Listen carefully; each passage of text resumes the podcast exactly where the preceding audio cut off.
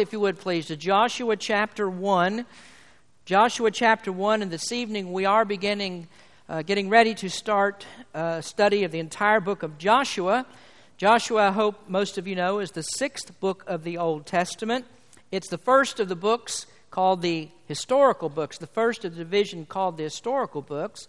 First five books, of course, are the Pentateuch. Those were books that were written by Moses. But Joshua begins the first of 12 historical books that we have in the Bible. Now, most of you know that uh, we're all aware that Moses is considered to be the, the greatest prophet that Israel had, the greatest prophet of the Old Testament. Moses was God's chosen man to lead Israel out of bondage in Egypt. But I suppose one of the saddest scenes that we have in all the Bible least as far as we would look at it, one of the saddest scenes in the Bible is when Moses was standing on top of Mount Nebo and he was looking over into the promised land and he couldn't go in and he couldn't lead the people in. But Moses did have a right hand man who could do that. His name was Joshua. And he's the man we're going to be studying about and talking about all of his exploits over the next several weeks. God told Israel that they could possess the promised land, but he never said you're going to be able to just waltz right in, you'll be able to take the place over, it's going to be an easy job. God never said that. There were inhabitants already in the land, and those people had to be driven out. And they had to be gone before, or they had to be fought off and conquered before Israel could actually come into possession of that land. But what we're going to be studying here is the method by which these children of Israel got what God gave them, and we're going to use that to compare how that God gives us things when we follow uh, His commands and do what He asks us to do. So, the next several weeks we'll be talking about that the conquest of the land of Canaan and the man who led Israel in to conquer the land. Now, if you would please, let's stand for the reading of God's Word. Tonight we're looking at Joshua chapter 1. We're going to study the first nine verses of this first chapter. Joshua chapter 1, beginning with verse number 1. Now, after the death of Moses, the servant of the Lord, it came to pass that the Lord spake unto Joshua, the son of Nun, Moses' minister, saying, Moses, my servant, is dead. Now, therefore, arise, go over this Jordan, thou and all this people, unto the land which I do give them, even to the children of Israel. Every place that the sole of your foot shall tread upon, that have I given unto you, as I said unto Moses. From the wilderness and this Lebanon, even unto the great river, the river Euphrates, all the land of the Hittites, and unto the great sea toward the going down of the sun shall be your coast. There shall not any man be able to stand before thee all the days of thy life. As I was with Moses, so will I be with thee. I will not fail thee, nor forsake thee. Be strong and of a good courage for unto this people shalt thou divide for an inheritance the land which I swear unto their fathers to give them. Only be thou strong and very courageous, that thou mayest observe to do according to all the law which Moses my servant commanded thee. Turn not from it to the right hand or to the left, that thou mayest prosper whithersoever thou goest. This book of the law shall not depart out of thy mouth, but thou shalt meditate therein day and night that thou mayest observe to do according to all that is written therein, for then shalt thou make thy way prosperous, and then shalt thou have good success. Have not I commanded thee? Be strong and of a good courage. Be not afraid, neither be thou dismayed, for the Lord thy God is with thee whithersoever thou goest. Our Heavenly Father, as we come to you tonight, I just ask you, Lord, that you would guide us as we study your word tonight. And Lord, may you fill our hearts with your presence. And Lord, give us the answers to life's questions here as we go through the struggle of this Christian life. Blessing this message. In Jesus' name we pray. Amen. You may be seated. The last chapter of Deuteronomy tells us about the death of Moses. And then, very abruptly, we come here in Joshua chapter 1, and we find that there is a new leader that's being introduced to God's people. Joshua was Moses' right hand man. He was a minister to Moses, and he was a man who was the son of a man named Nun from the tribe of Ephraim. And probably sometime or another, someone is bound to ask you the question who's the only person in the Bible who didn't have any parents? And the answer would be, of course, Joshua, the son of Nun. That's what the Bible says, but uh, that's, that's not my point tonight. But the Bible introduces us here to Joshua in uh, Exodus chapter 17, verse 9, and that's when Moses chose Joshua to be a soldier to fight against Amalek. And Joshua distinguished himself as a soldier. He fought against them and he won that first battle, and he became a great leader in Israel. As I said, uh, Moses' right hand man. One of the things that's interesting about the life of Joshua is that, is that we find no major sin that's ever laid against him. We don't find any major mistakes that Joshua made, but throughout his life, he was just a servant that went right along, just doing what God told him to do. And when he came down to the end of his life, he died as a good servant of the Lord, and his memory was kept alive in Israel, and, and he was a good influence throughout his life and even in his death for many generations to come. The name Joshua in the Old Testament is the same name as Jesus in the New Testament, and the name means Jehovah is salvation. And when we think about what Joshua did, he was the one, in one sense, who, who was a, a, deliverer of, of Israel to bring them into the land that God promised. He was a great commander and a great leader. And comparing the name Joshua to the name Jesus, we find out that Jesus is exactly the same. Jesus is a great commander, and Jesus will also lead us into the land that he's given us. And he'll fight against those forces of Satan, and we are sure of this. We will have the victory. He will destroy Satan forever. I want you to notice some things as we talk about Joshua tonight in the introduction to the book. That first of all, Joshua is the bridge to God's promises. Joshua has been called a bridge book because what it does, it connects these old time promises that God gave to his people with the actual fulfillment of all of those promises. The first word in Joshua is the word now. In our King James Version, it's translated as now. And very well, it could have been translated as the word and, because the word that's used there has both meanings to it. And if we use the word and there, we understand much better that Joshua is a continuation of God's word to Israel that came from Moses. And so, though Moses had passed off the scene, still God was there. God's still leading, He's still directing, and He's, he's speaking to His new servant Joshua. So, God's revelation does not stop with Moses. God's still directing his people, and whatever that God says to Joshua is just as viable as the words that he gave to his servant Moses. I think that we can look at Joshua as a bridge book in three different ways. First of all, they were following a new leader. So it's a bridge of leadership. There's a continuity of leadership here. Joshua is the new man who leads Israel. I don't think that there would be too many men who would want to be in the unenviable position that Joshua was in because Joshua had to follow a very revered leader, a very famous man, one that we all know about. And the question might come up how do you live up to that? I mean, how, how do you possibly distinguish yourself after following such a great man? And I believe that the facts of the matter are that if God had not chosen to include Joshua in the Old Testament canon, it's very likely that we never would have known anything at all about Joshua. We wouldn't have known of his exploits and what he did because he followed such a great man.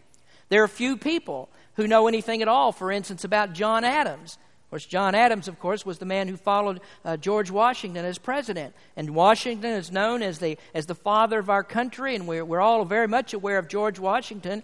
But most people don't know anything at all about what John Adams did. Most people have probably never heard or don't know the name of Andrew Johnson.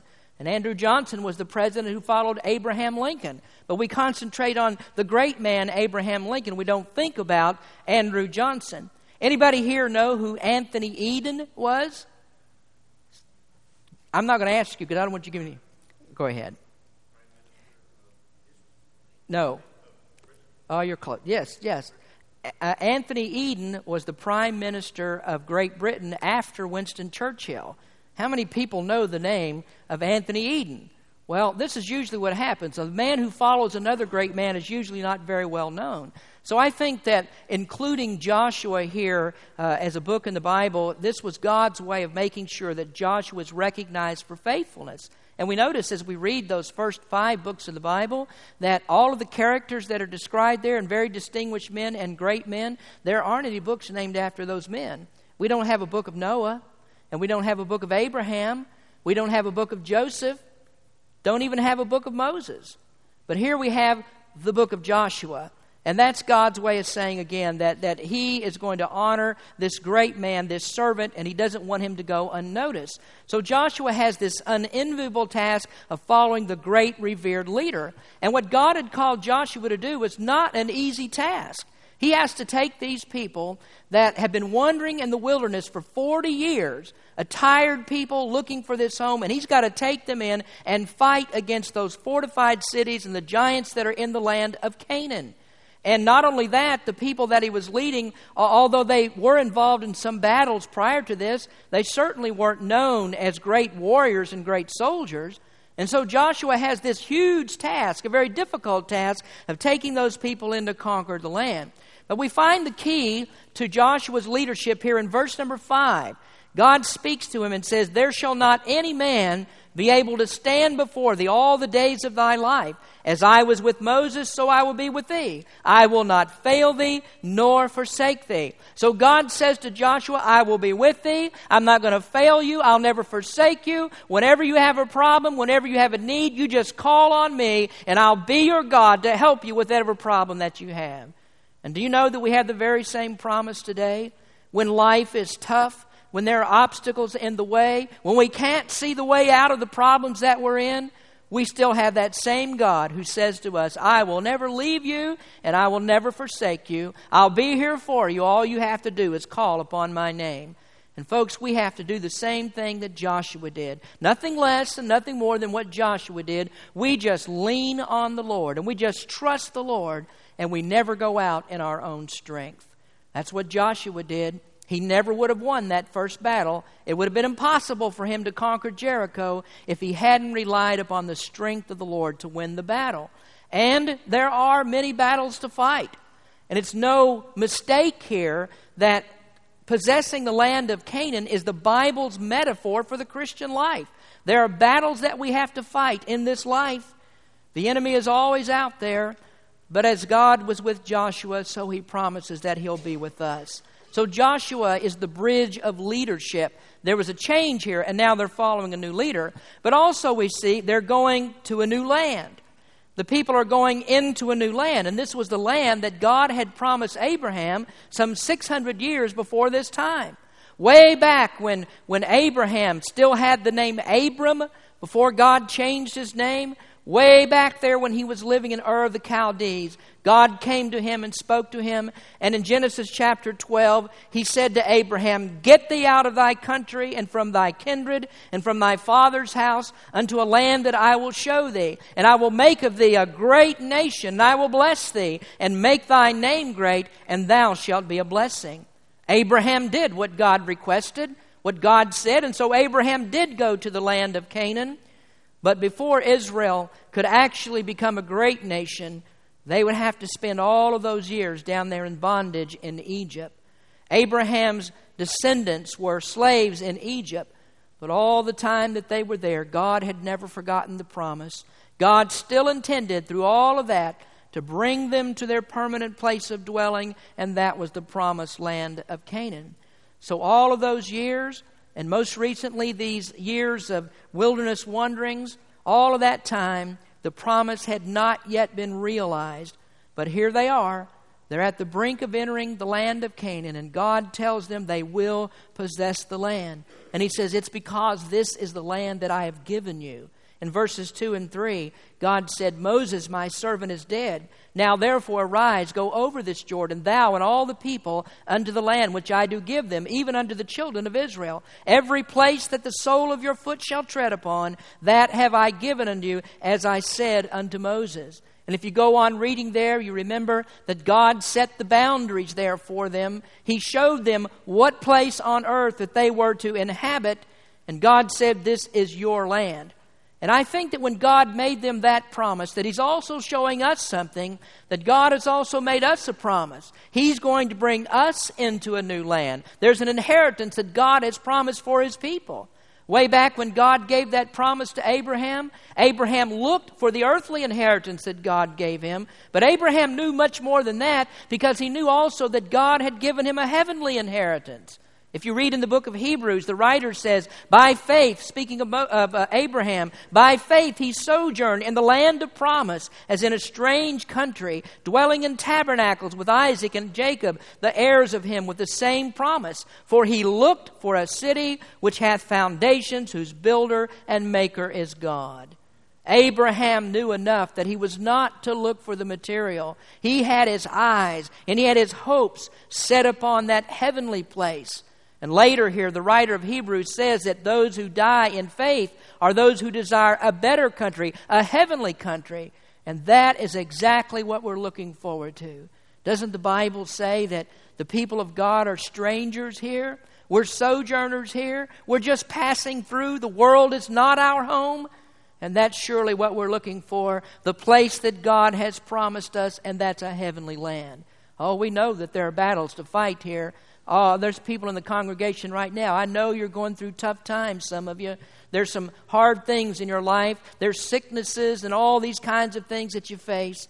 But don't give hope. Don't give up hope because the Bible tells us God's going to bring us into that better land. He has a promise for us. In 2 Corinthians 5, verse 1, Paul wrote, For we know that if our earthly house of this tabernacle were dissolved, that means this body, we have a building of God a house not made with hands, eternal in the heavens. I know that you don't have any doubt that I love the book of Ephesians, and Paul addresses this subject in Ephesians chapter 1. He says that in the dispensation of the fullness of times, he might gather together in one all things in Christ both which are in heaven and which are on earth, even in him, in whom also we have obtained an inheritance, being predestinated according to the purpose of him who worketh all things after the counsel of his own will, that we should be to the praise of his glory who first trusted in Christ. So Joshua, the name means Jehovah is salvation, and Joshua is a bridge to a new land for Israel. Jesus is Jehovah God, and he's our bridge from this earth into the glories of heaven. There's a song that says that heaven built a bridge. It says, Heaven built a bridge with three rusty nails and two pieces of wood. Heaven built a bridge. And Israel was going to a new land, and we're also going to a new land. Now, thirdly, we see here that they were worshiping the same Lord. I said a moment ago that verse number one begins with the word and, and that's a bridge for the Word of God. Word of God to Moses, and then the Word of God to Joshua. Look at verse number 8 of our text. We're going to talk about this a little bit more later. But God says in verse number 8, This book of the law shall not depart out of thy mouth, but thou shalt meditate therein day and night, that thou mayest observe to do according to all that is written therein. For then shalt thou make thy way prosperous, and then shalt thou have good success. There wasn't much of the Word of God that had been written at the time of Joshua. He only had those five books of the Pentateuch that Moses wrote. But in those books, God had described exactly who he was. And God says, Here's what I require. And so he said to Joshua, What I want you to do is to stay in that book. Stay in this book. There's a change of leadership. There's a change in the land that they're going to. But, folks, there is no change at all in the God that they served. It is the same God. And God's purpose has ever remained the same. From the very time that He created this world, even before the foundation of the world, the Bible says that God had a plan and a purpose. He had an elect, chosen people that He was going to bring into a special place and God's purpose without fail is that He will bring those people to the place that He's prepared for them. So there's never any change in God. And I want to remind you also that there's never any change in God's Word. We still serve the same God of the Word, and we still worship the same God of the Word, the same Word that was given to Joshua. Oh, don't you know, today there are all kinds of efforts to change the Word of God. And people will tell us today that God's Word is antiquated. You can't pay attention to God's Word anymore. It's passe, it's out of date, it's not practical for people today. But God's Word is ever the same. God's Word never changes. It's our guidebook, it's the way that we get from here to there.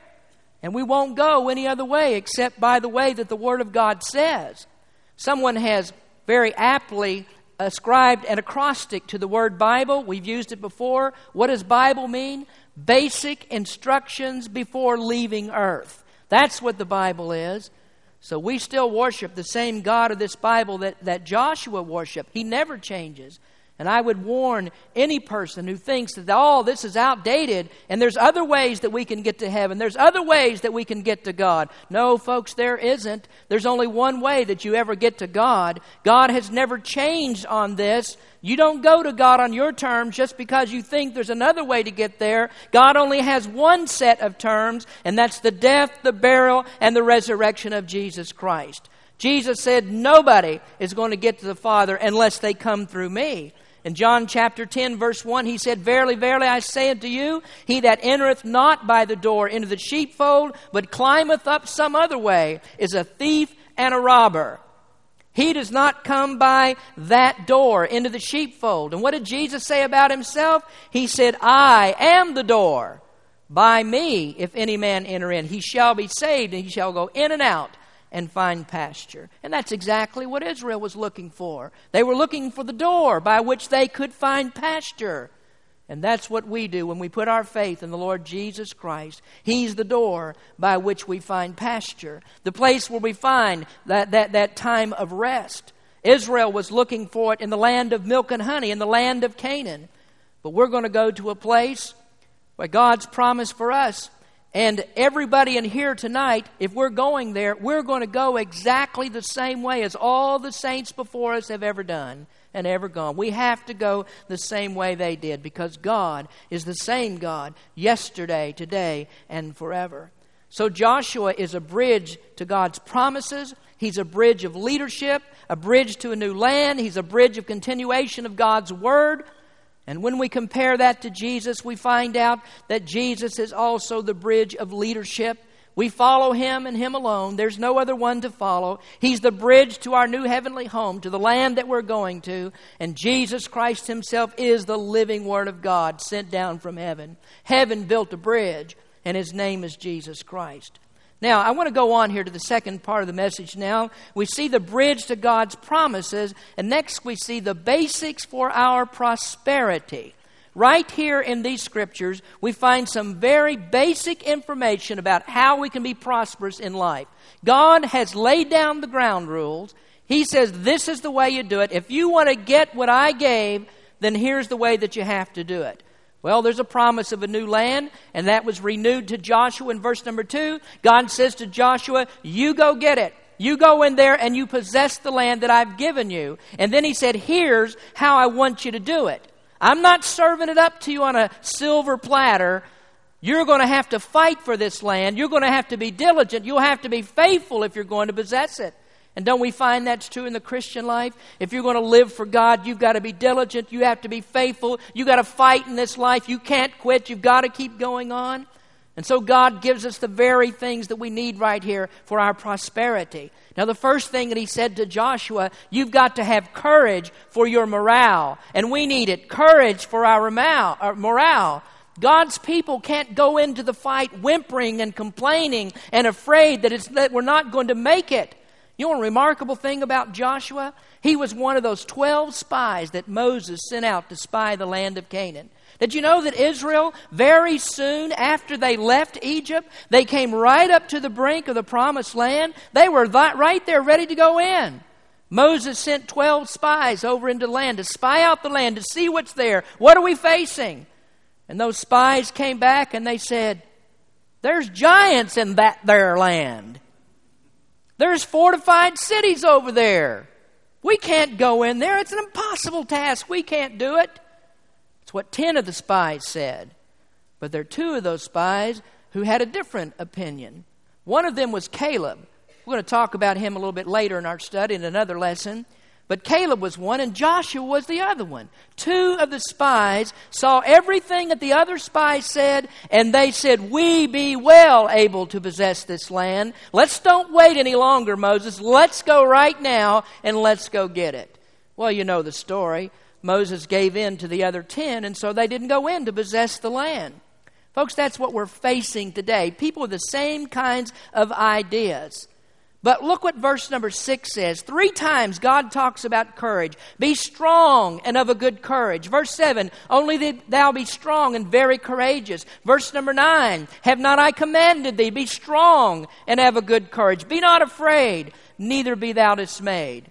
Now, going into that land and possessing the land of Canaan, that would be tough. Unmistakably, this is a hard thing to do. Times of discouragement would come. There would be times when they'd start thinking about this dawning task that they have, and they're going to wonder, how are we going to do it? It looks impossible. There's no way, and it becomes depressing to them. You remember shortly after uh, they defeated Jericho that they lost the next battle? They lost the battle of Ai. And they became very depressed about that, but God would not let them stay there. God says, Don't be afraid and don't be dismayed. Well, how could they do it? What's the secret to that? How can they have courage? Well, the end of verse number 9 tells us exactly how. It says, The Lord thy God is with thee, whithersoever thou goest. Listen to what David says in Psalm 91 He that dwelleth in the secret place of the Almighty of the Most High shall abide under the shadow of the Almighty. I will say of the Lord, He is my refuge and my fortress, my God. In Him will I trust. You'll never conquer your enemies with a timid, fearful approach. And God demands the very same courage from us today. In Ephesians chapter 6 verse 10 the scripture says, "Finally, my brethren, be strong in the Lord and in the power of his might." Oh, churches today are filled with people with the can't do attitude. We can't do it. There's, it's too hard. It's impossible. And at the first sign of trouble, they get worried about it. They get depressed. Remember this, folks. We still serve the same God. It's still the same God. Not one of us has ever faced a physical enemy like Joshua faced, and yet God conquered his enemy and I can promise you this tonight when you rely upon the Lord, He will conquer your enemies because He is the same God. 1 Corinthians 16 13 says, Watch ye, stand fast in the faith, quit ye like men, be strong. So that's what we have to have. We've got to have courage for our morale. The next thing we have to do is we have to have conviction from our manual. And what's the manual for a Christian? You know what? It's the Bible. Where do you find prosperity? Look at verse number 8 again. The book of the law shall not depart out of thy mouth, but thou shalt meditate therein day and night, that thou mayest observe to do according to all that is written therein. For then thou shalt make thy way prosperous, and then shalt thou have good success. Now we notice there that the way that God puts this to Joshua, I think that there's a presupposition here that Joshua already knows God's word. Joshua is already familiar with what God is saying. And so God's not saying to Joshua, you know something, Joshua, you've been lax in this area. You've let down. You haven't been reading the Word like you should. And now you've got to go back and start reading the Word again. I don't think that's what he's saying at all. What he's saying to Joshua is, you continue in what you've done. Because I don't think if, if Joshua had not been a man of the Word, he never would have said, way back there in the first 40 years, we can possess the land. He never would have said that. Josh, uh, Joshua wouldn't have been promised to, to make it all the way from, from Egypt to Israel, which no one else but he and Caleb were able to do. All the rest perished in the wilderness. He was already a man of the word. Now, what I think here is God is giving a deterrent here, a deterrent to the temptation that so many people have. And that is when you put somebody in the place of leadership, people start to feel a little bit too big for their britches. And they start to think, I'm the one who's important. I'm now above the law. I'm above, above everybody else. And if you look at it today, how many preachers in our independent churches become the Lord of the church themselves? And what they say is what goes. God says, I don't want any one of that, anything like that. How many preachers do this? They make their own demands. They puff up themselves because they've got this position now. But God says to Joshua, You stay in the Word. Don't depart from my laws and my precepts. You do not have the right to substitute what I say for, with what you say. God's Word's the convicting guide. And what is God's Word? It's the light to light your path. It shows you the way. And you know something else the Word of God does? Whenever you start to veer off the path, the Word of God has this quality. It sticks you right in the ribs and it tells you that's the wrong way to go. That's the purpose of the Word of God. That's why we've got to stay in it. It keeps us on the right path. And God says, as long as you stay in the Word, you will have good success. And then, not only this, but also we need to have confession from our mouths. It said, This book of the law shall not depart out of thy mouth. You know what that means? It means that in every activity, in all the way that you talk, God's word needs to be a part of the way you talk. You know this? Most people will be very tolerant of your religion if you keep your religion in its place. If you want to talk about God, then you talk about God where God's supposed to be talked about in the church. Keep it there. And if you try to take God outside of the church, you try to speak the Word of God in another place, then people are not going to be tolerant. And the only way they will be tolerant is if you use God's name in vain. If you use His name as a curse word, that's just fine with them. But try to speak God's word in the way you should, and people aren't very tolerant of that. I read something interesting the other day from the Christian Law Association about public prayer. Do you know there are some people who think now that it is against the law to mention the name of Jesus in public prayer?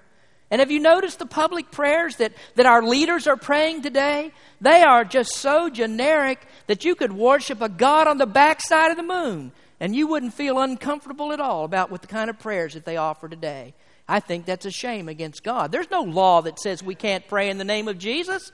There's no law in the books that says that. And I think it's a sorry Christian, it's a sorry leader who will stand up and bow down because or uh, bow down to this whole thing. They're afraid of offending Allah, afraid of offending Buddha, and afraid, afraid of offending Krishna, whoever it may be. What we need to do, folks, is stand up for the name of God. If we don't mention the name of Jesus, that means that we're ashamed of Him. Stand up for Jehovah God. That's what He wants us to do. And then also let me say this that if you spend any length of time talking to someone, somewhere, somehow, God ought to figure into your conversations. There ought to be some kind of reference that people know what you believe, that you, you are a Christian. And if you can't mention God in everyday conversation, there's something wrong with you. Now, I, I, don't mean that you have to run everybody down with a soul winning presentation. I'm not talking about that. And I'm not saying at all that every conversation has to start out with the Romans road. I'm not saying that. I, what I'm saying is that the flavor of your speech, the way that you talk, is an indication that you are a believer. When you speak, there's no off color things there. When you talk, there's a positive tone in your attitude. And, folks, there's nothing wrong at all with slipping in a praise God every now and then if you want to. You know, I think about this. I talked to Jose. I can't go five minutes without talking to that man. Somewhere he doesn't figure out how to get praise God in there. Thank the Lord for that. That's the kind of attitude that we need to have. What else do we need for our success? The fourth thing is we need is consistency in our manner. And there's only one way to be consistent in our ways with God, and that's to do everything He says to do. God says in verse number 8, that thou mayest observe to do according all that is written therein. And every, in other words, every single command that's in the Word of God is a command to be obeyed. Not obeyed when you feel like it, or obeyed if you think it applies to somebody else or applies to me or not to somebody else. No, uh, every single command of God's Word, obey without interruption. Now, Matthew Henry has an interesting note here. He says, If ever any man's business might have excused him from meditation and other acts of devotion, one would think Joshua's might at this time. What he means is, here's Joshua. He's got this formidable task that God has put him to do. And he is concerned about this. He's thinking about this. He's got to figure out how he's going to do it. At least at this point, he thinks he does. And, and how does he have time to meditate about God? And you know, Christians ask the same question. Oh, I'm so busy at work. I've got something to do every night this week. I, have got all these things piled up here I can't possibly get to. How can I think about God?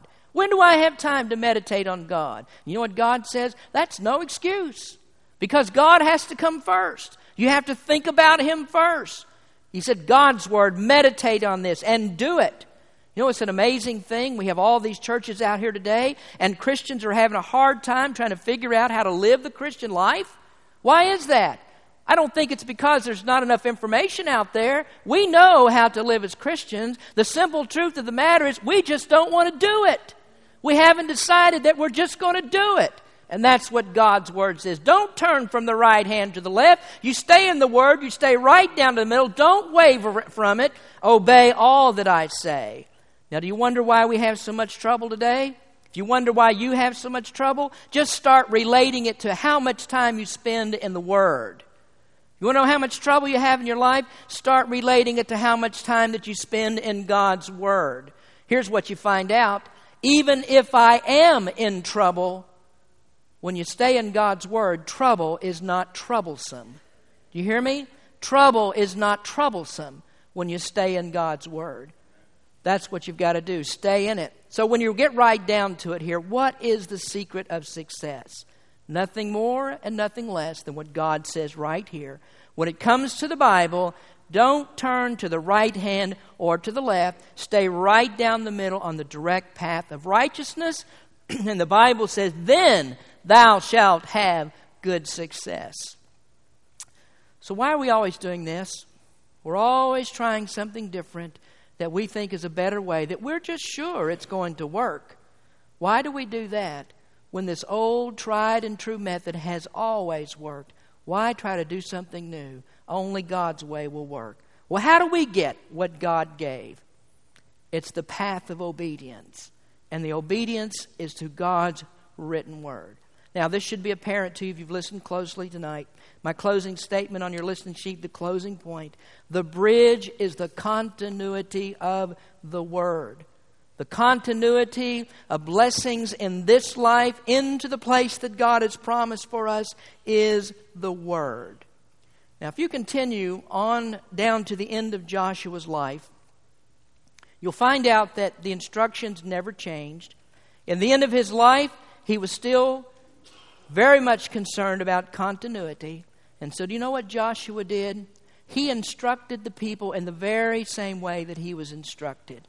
In chapter 23, all the way towards the end of the book, chapter 23, verse number 6, Joshua said to the people, Be ye therefore very courageous. Isn't that what God said to him? Be courageous. He said, To keep and do all that is written in the book of the law of Moses. Sounds familiar, doesn't it? Isn't that what God told Joshua? That ye turn not aside therefrom to the right hand or to the left. Exactly what God told Joshua those many years before. Now, folks, here's what we find. In one sense, we could say that Joshua was no more a gifted leader than many other leaders. Joshua was no more a gifted commander than many other commanders. But what Joshua did, he paid attention to God's word. He listened to what God said to him, and he did exactly what God said to do. And I suppose that the reason that God recognized him when he could have been obscured by the fame of Moses and we might never know about him, I think the very reason that God recognized him because Joshua was not a man who was trying to make a name for himself. He wasn't out there to promote Joshua. He just kept on day after day. Consistency, consistency, plodding along, plodding along, going along, taking those steps in exactly the path that God told him to walk in. There was consistency in his manner of life. Now, here's the thing. One commentator summed it up perfectly. He said, That is what we need today. Not increasingly clever methods, still less increasingly clever people but obedience informed and motivated by the living, abiding Word of God.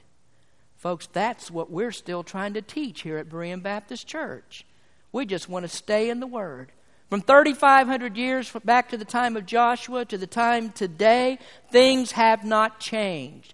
The secret to success is still to stay in the Word of God and to obey its precepts. The Word of God is the bridge to our prosperity. And friends, let me tell you, God's Word is the way that we're going to get from here up there. It'll only be God's way and by God's Word. Let's pray. Our Heavenly Father, we thank you so much for the time we spent together tonight. We ask you, Lord, to take this word to be encouragement to our people. Help us, Lord, that we might stay in your way, never turning to the right hand or to the left, always trusting in you. We know you're the great God who never changes. Your ways will always work. We just have to depend upon you. Help us to do that as a church, as individuals, Lord, to lean on you. We ask these things in Jesus' name. Amen. Let's please